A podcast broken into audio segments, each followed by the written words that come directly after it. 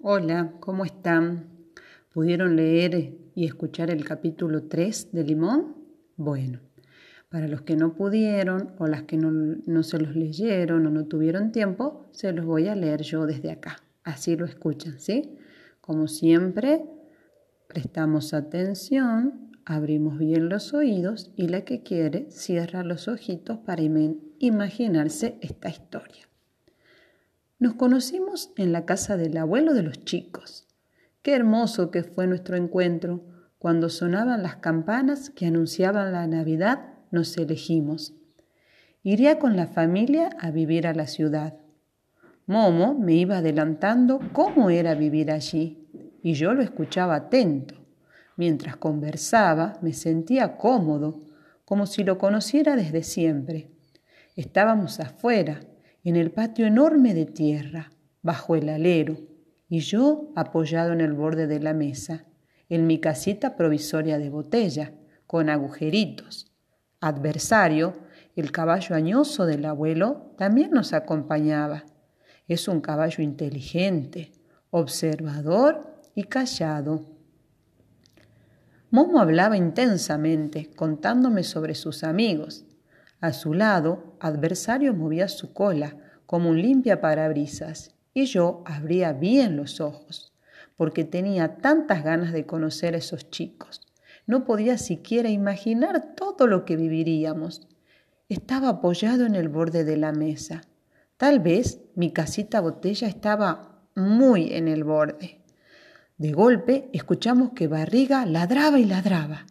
Él, desde la cocina, no oía entonces Momo corrió a abrirle la puerta y cuando adversario dio la vuelta para mirar a don perro ladrador, con su enorme cola larga, me hizo volar primero por el banco y luego rodar por el suelo, que se inclinaba hasta el fondo del terreno. Adversario relinchó, avisando lo sucedido, mientras yo giraba y giraba en mi casita botella, sin parar por la pendiente. Momo empezó a correr y Barriga, a pesar de ser anciano y bien gordito, hizo su mayor esfuerzo. Ganó por poco la posta de Momo para alcanzarme, pero cuando su pata se apoyó en la casita botella, lo único que logró fue que me alejara y girara más rápido todavía. En la tierra suelta yo era una transparencia amarilla, como un lavarropas pequeñito. Adversario expresaba su desesperación, parado en sus dos patas, dando fuertes relinchos. Todo era puro relincho, trinos, maullidos y gritos. ¡Qué mezcla enorme de sonidos! Estaba bastante mareado, debo confesarlo. Y Momo entonces, ya con un alarido, gritó, ¡Quieto, barriga! ¡Basta, adversario! Yo lo agarro. Adversario enmudeció y abrió sus ojos. Barriga se detuvo con su panza enorme que se seguía sacudiendo mientras Momo saltó a mi lado. Esto es recién un inicio, me sonrió y me quedé tranquilo. Definitivamente necesitamos una casa transporte. ¿Acordás conmigo? Y así termina este capítulo número 3.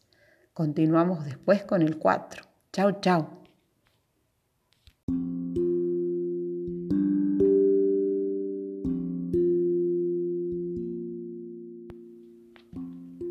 Estuvieron atentas al capítulo 3, aparecieron nuevos personajes, ¿no? Adversario, barriga, ¿quiénes serán? Pobre Limón, lo que le pasó con su casita. Escuchemos ahora qué pasa en el capítulo 4. Estén atentas. Los días pasaron felices entre las mañanas de escondidas, las tardes en el río y las tardecitas de fútbol. Esta vez, Momo prefirió cuidarme y mirar los juegos mientras yo ya estaba uniéndome a él por un hilito invisible que empezaba a crecer, el de los amigos. Momo me explicaba cómo nadar y yo ahí lo miré sorprendido. No pensaría que me metería al agua. No, señor, ni loco. También me contó sobre el fútbol, sobre cómo jugarlo, y me dijo que él siempre era el arquero del equipo. Las tardecitas eran divertidas. Yo, en secreto, desde la rama del árbol, en el que nos sentábamos, le susurraba dónde estaban escondidos los chicos. Y así, entre descubrir a uno y a otro, nos vi, no vimos a Guardián, el loro enojado de doña Clotilde. Guardián vive con ella y habla más que ella, pero tiene un gran problema. Siempre está enojado y además es celoso. A doña Clotilde la quiere solo para él. Entonces Guardián fue acercándose de rama en rama y no escuchamos su aleteo. Cuando se posó en la rama de arriba gritó, ¿Quién les dio permiso para estar subidos al árbol? Entonces fue un desparramo de plumas y zapatillas, porque yo salí volando entre las ramas y perdiendo plumitas. Y Momo bajó atolondrado, saltando y perdiendo la zapatilla que tenía suelta, por el enorme sauce eléctrico de doña Clotilde. Al final pareció que los descubiertos en la escondida fuimos nosotros, porque los chicos nos vieron mientras escuchaban el cotorrerío de Guardián. Guardián se quedó esa tarde solo, enojado y satisfecho en el árbol, como si le hubiera hecho un favor a doña Clotilde, quien conversaba tranquila en la vereda de su casa con las otras abuelitas del pueblo. Y así termina este capítulo. Nos vemos mañana con el capítulo 5. Chao.